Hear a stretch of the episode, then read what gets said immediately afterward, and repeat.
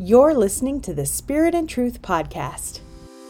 I'm Maggie Ulmer, and on our first podcast of 2024, Emma and I talk about the things that we've been hearing in prayer. Unfortunately, Matt couldn't be with us because he wasn't feeling well, but it's a great conversation, and I can't wait for you to hear it.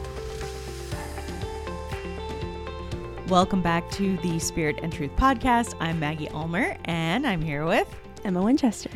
And it's just a duo podcast today. Yeah, because sickness. Mm-hmm. Matt's so. not feeling well. So everyone pray for him. That's right. But uh, we're here hanging out first podcast of 2024. Woohoo! Woohoo! Happy New Year. Happy New Year. Merry Christmas. Yes. All the things. And today we are talking about things that we're hearing in prayer related to this upcoming year. Yeah. Sounds good. So, what's the first question that we can answer, Maggie? Oh, gosh, I don't know. well, have you been praying about 2024? I have, personally and corporately. Yeah. Have you been praying about 2024? Yes. I mean, I, I do. It's an established practice. And then also, you know, the weird place that I live, I just feel like the Lord's always always like, you. hi, excuse me, excuse me. That's awesome. It is awesome. Well, it'll be interesting to see what overlaps in what we talk about and yeah, you know, like when we always talk about when uh when people listen to the voice of God and are listening especially about a certain thing, the places of overlap are the places of the greatest accuracy mm-hmm. because as more people are listening to Jesus, then it can kind of filter out some of the some of our human tendencies yes, to connect things or opi- yeah. Mm-hmm. So I tend to not when I hear things in prayer, I write them down and then I usually sit on them for a little while. Mm-hmm. And then I, the first person I talk to is my husband. And then I'm like, what do you think? You think that's me? think does that sound like some stupid stuff I'm dealing with right now? Or yeah. So well, it's always good to apply what you hear to yourself first. It's true. Absolutely. Because Jesus is talking to you. So so mm. you apply that to yourself and then you ask, is this for anyone else? Is this a corporate thing? Is this yeah for my workplace, for my family, for mm-hmm. the church? So Absolutely.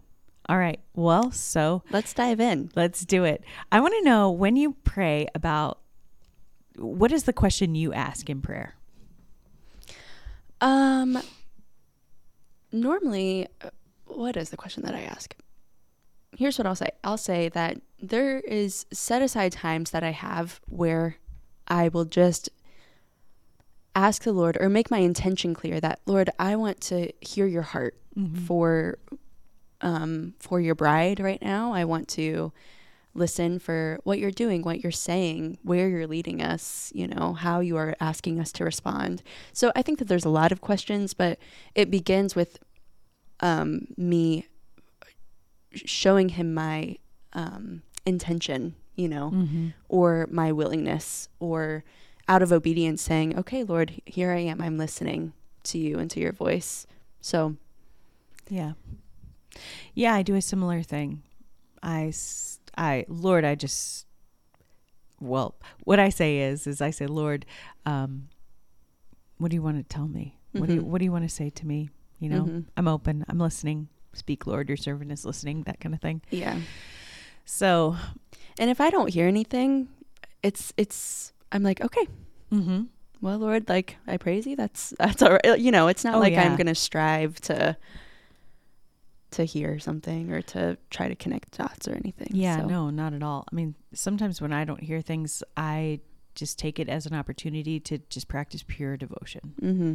And that's always, always good. Mm-hmm and I, what he's asking for. Yeah. And I've, I've never come out of a, a prayer time where it's maybe only been adoration and devotion. And I say only as in not additional things because it's not an only in terms of a lesser thing. Mm-hmm. I've never come out of a period of time like that not feeling good. Yeah. So secure and mm-hmm. yeah. Yeah. Alrighty. Well, lay it on us, Emmalou. What have you been hearing? Me first? Okay. Um, well, we were talking a little bit before the podcast. Just, I think if I had to sum up what I'm hearing for the church and for 2024, I've been reading a lot of different places in scripture Nehemiah, Isaiah, Matthew, and some of Paul's letters. But the thing that God has talked to me about over and over and over again, especially related to his bride, is his faithfulness mm. and his steadfastness towards his bride, mm-hmm. even when the bride is unfaithful or not steadfast or uh, doesn't even respond or or care, you know. Yeah. And so, you know, I think that that's a revelation that changes everything. You know, when we as individuals and as a body realize that God's love and his faithfulness is so steadfast towards us and that his eyes are always turned towards us and his devotion is always set on us when he when we realize that his pursuit is so radical you know? It's relentless. It's relentless. When when we realize that that causes something to happen in us. One it causes sanctification because there's conviction of the sin of ignoring or being apathetic or um, or being just being slothful mm. in in our practice of seeking him and in our devotion to him as we said earlier there's a conviction of that and then but then there's also this fire sparked in you to to pursue again to try again to mm-hmm. to trust and believe that his mercies are new today and so i'm going to take that as an opportunity to pursue him amen so I've been thinking a lot about that and about the state of the church being asleep. Yes. Yeah. Amen. Um, I would say that similarly oriented in terms of attention, um, one of the things that I've been, the Lord's been talking to me a lot about is just his desire for the church to um, be very close to him and and able to discern him accu- accurately and correctly. Mm-hmm. And um and really if I if I had to sum it up the way I would say it is is that he wants us to stop applying human standards and and sort of like uh, the mechanisms that we create ourselves, like uh, whatever our own rubric for how things are going. Is this good? Is this bad? Is this bearing fruit or not? He's like, I really need everybody to put that aside. Um, you know, and like you said, you know, apply it to yourself first. That was something that I was thinking a lot personally. I was like, okay, I need to like not apply my own sort of internal standards of what what looks like success, excellence, things like that. But um to put a, aside human standards for evaluating how God is moving and just apply his and his standards only. Mm-hmm. And he just kept saying they haven't changed. you know, it's like do you see the fruit of the spirit growing in your community? Do you see the fruit of the spirit growing in you in individuals? Is there opportunity for the fruit of the spirit to grow? And also does it draw people closer to me? And one of the things I was really struck by was how uncomfortable all of those things can be. Mm-hmm. Because the thing in particular that he he wanted that I felt like he was highlighting that can be really damaging to our ability to discern is our desire for results now, instant yeah. gratification. Yeah. Yep. And he just was like, that's just not my standard. He's like, sometimes it takes a long time to discern whether or not um, fruit is growing. Yeah. Fruit takes time. And it can be it can be easy to be faithful if you see something happen oh, yeah. in 24 hours time, but are you faithful when it takes years? A year, 2 mm-hmm. years, three, yeah. Yeah. So he just kept saying um, one of the things I kept I wrote it down like three times in my journal. I don't waste time. I don't waste time. And you know, um, the way humans think about wasting time is we think, oh, something happens efficiently and quickly. But the Lord was saying that's no, I don't waste any moment of time. No, mm-hmm. no matter how long something takes, everything is formative if you do it with me. Mm-hmm. And so he, yeah, that's what he was talking about. And, and he was just saying how discernment is so important because, um, you know, look, we see through a glass darkly. Mm-hmm. We don't see everything. And I think I said that in a podcast actually now that I'm hearing myself say it, I feel like I just edited myself saying that. Anyway, um it's just so true. I feel this like deep sense of like pause, go slow, walk with me. And I think that comes back around to a, a thing that we both heard, which was intimacy. Mm-hmm.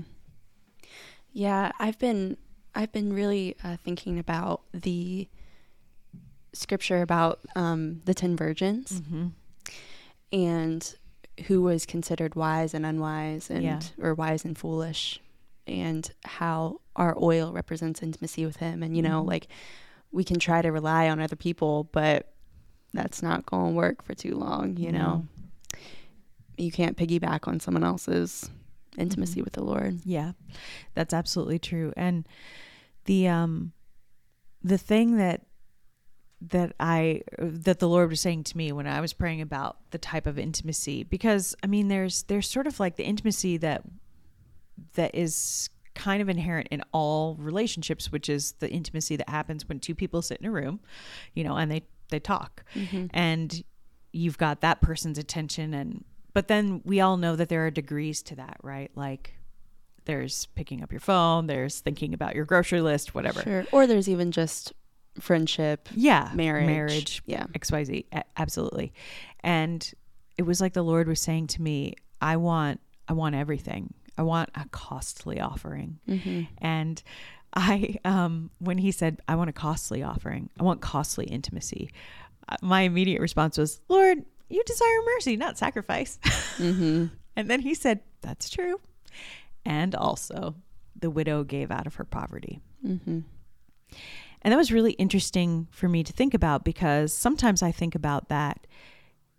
My my flesh wants to see that as punitive, that she's giving out of something that she doesn't have, but rather it was that she took all that she had Mm-hmm. and gave it. yeah And Christ's point, you know, was not that he said because she gave everything, it was so valuable, even though in the world's eyes it was a small amount. yeah So I Yeah. just, That's that's the type of being being in poverty, you know, being poor Mhm. in spirit yeah. is not like not just a fun suggestion Oh, so yeah. that we look good, you know, to other people. Like, Yeah. oh, look at how humble they are. That is actually the gateway or the path to intimacy Mhm. with the Lord, you know. And something that just completely wrecked me. I mean, I was completely unraveled. Was I was I was reading um, a book by Heidi and Rolland Baker, and they talk about in this book they were talking about testimonies from their ministry in Mozambique and and how everyone everyone was hungry Yeah. everyone was in poverty everyone and she said this line and it, and it says something along the lines of one thing that's so powerful about being surrounded by people who are hungry is that you realize that a poor person never rejects a feast That's right. they never say no Mm-hmm. they never say i'm good i'm full i don't need that right now Mm-hmm. they always say yes yeah. And as I've been thinking about that with, you know, just us as a bride anticipating Mhm. a marriage supper with the lamb or or even, you know, in, in Psalm 23 where it talks about the Lord prepares a table before us in the presence of our enemies. Right. You know, there are so many accounts where it just talks about this idea of of God setting a table before us all all the time, you know, Mhm. of abundance and of of his kingdom. And how often especially in the American church we say pass. Yeah. I'm good. I'm good. I don't need that. Or actually, that would be a disturbance to my Mhm. life right now, to my security right now, to my Mhm. safety right now, to fill in the blank. And God is calling us to something else. Oh, a hundred percent. That's right. It is actually that mentality is sinful Yeah. and breaks the heart of God. the thing that is so um, powerful about a, a costly offering is that one, it does exactly what you're saying. It demonstrates need and Desperation. yeah. desperation. And the the thing that I the thing that I just felt like the Lord was saying is He's like, I'm not invi- I'm not inviting you into a transaction. I'm inviting you into essentially a romance Mhm. and um, you know it's so easy for especially for and as I was praying, I just want to clarify. I mean, not to not to put too fine a point on it or to like put this the point to anyone, but like when I was praying about this, he was like, "I'm talking to my leaders right now." Mm-hmm. Um, Yeah. he just said, "I'm so glad that everyone is so um, gifted and so well abled and so talented. That's lovely. That's beautiful." He's like, "I just don't need it." Mm-hmm. You know like and and that hit me between the eyes you know because um to think like that like you spend years cultivating a gift or a talent or going to school and getting a degree and stuff like that. And the lord's like that's great. And and yes maybe even i called you to do those things but you have to understand i don't need that from you. I need you. And i need you to be a vessel that hears me and responds. Yeah. And then we can put all of that cultivated skill, gift, talent, ability to work correctly. And that was the thing that he he just was like, I want a costly offering. So what that looked like when he was what he was talking to me about was just like, look, some in this season I'm going to ask people to prune things that look like they have fruit. Yeah. He's like, Yep. uh, things that look like they're productive and going well. He's like, that's great, but I I'm really gonna ask a lot of people to, you know, Lay those things down. lay those things down and Yeah. come and be with me so that we can get down to what the real thing is. And you know, sometimes that's really a terrifying thing to think about because human beings are always searching for significance and purpose and things Yeah. like that. But there's no there's no real productivity, there's no real life, there's no real flourishing apart from him. Apart from him. Yeah. He's the thing, you Yeah. know. And he will test that in our lives. oh yes, he will. He'll be like, I'm gonna take this away and this way because I need you to know that I'm I'm your guy. I'm you the know? thing, I'm your, yeah. Yeah. I'm your lifeline. It's Which can be brutal. You know, it can feel brutal, but yeah. but those type of seasons produce the type of secure and um, strong intimacy that then carry you into the seasons where there may be much fruit, you know, and, and in a lot of different areas. But Yes, yeah, absolutely.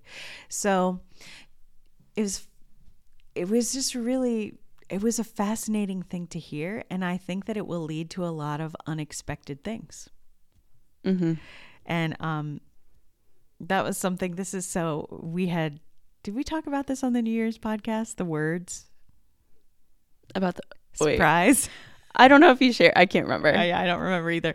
But like, so sometimes, uh, well, whatever. But I think this one of the things that he kept saying to me was to expect the unexpected, which was why I think discernment was so important.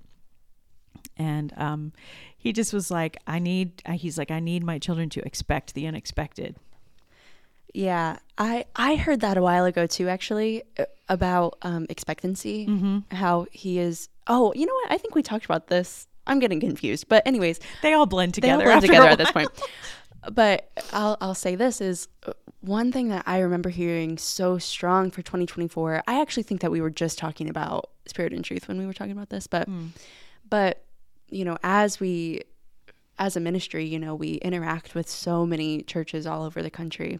And one thing that I just feel the Lord calling us to is to raise our expectancy, to raise the expectancy for, um, for His presence, for His nearness, for His power, and for signs and for wonders, and also for His word to truly cut to our heart. Yeah, you know, accomplish its purpose. yeah. Mm-hmm. That that what he speaks will not fall to the ground. And it's partially our responsibility to allow his word to, you know, hit the soil, but then also go deep, bear fruit, and then respond to him, you know? Mm-hmm. So so yeah, expectancy, intimacy. So let's just play a like an imagination game here for a second. Okay. I don't you- know where you're going with this. I don't. Well, don't worry. I'm not going to do anything. well, I mean, I was just suddenly all of a sudden I was having a, a moment where I was thinking, okay, if I were a pastor listening to this, like, gosh, how would I receive this? We Mhm. have to imagine because we don't have our normal pastor with us. Yeah. And he kind of helps us a little bit. yeah. We're all Keep up in the clouds here. Mhm. Um but uh what would you think if you heard this? Uh, well, I have an Uh, interesting perspective. You know, we both have interesting perspectives. It's true.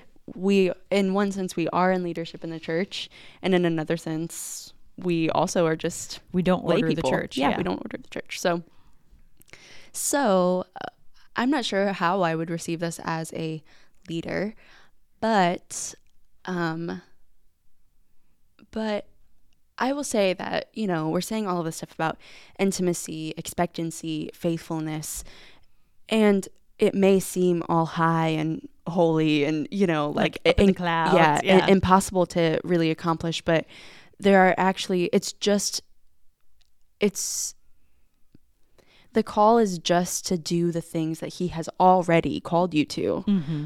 which you know we were just talking before this like read your bible pray a lot Yeah. Read your Bible, pray a lot.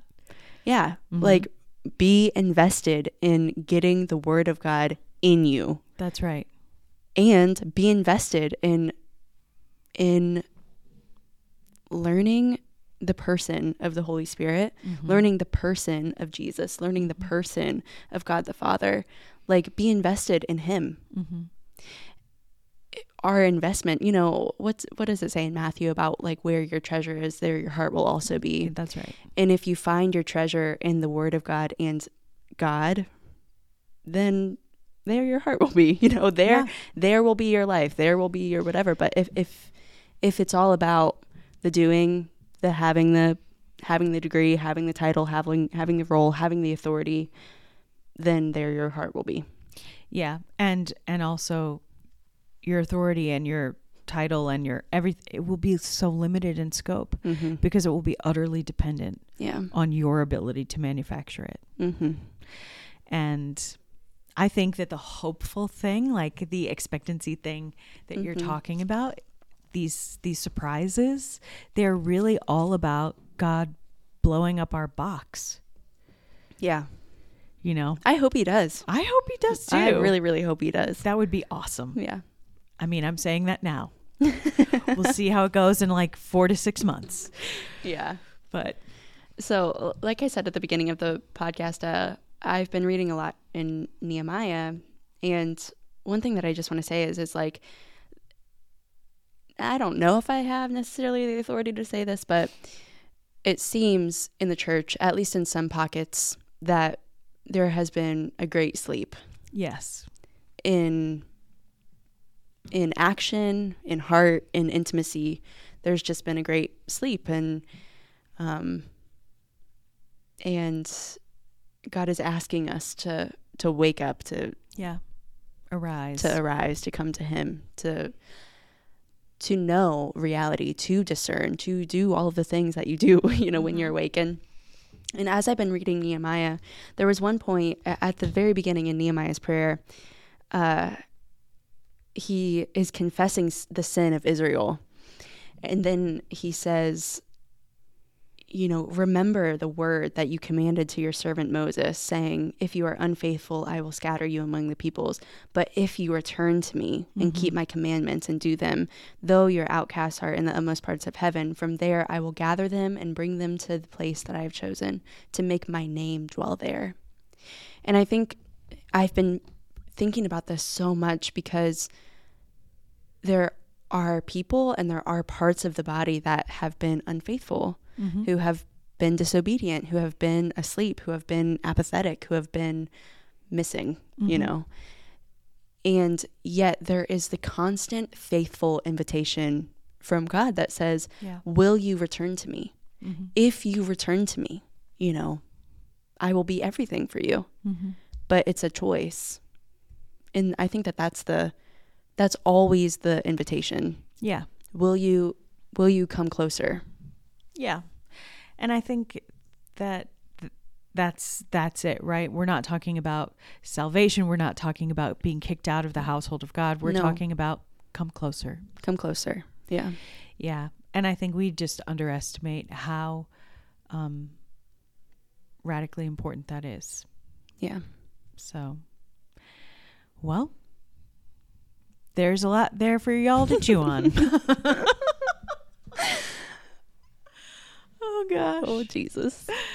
Well, um, that's been our podcast for today, and um, we just pray that that you are having your own deep, intimate conversations with the Lord about everything that He has for you individually and for you as uh, members of a body and as leaders of bodies. And just know that um, we pray for you. Mm-hmm. We pray. Yeah.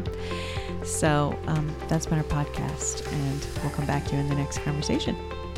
Bye. Bye.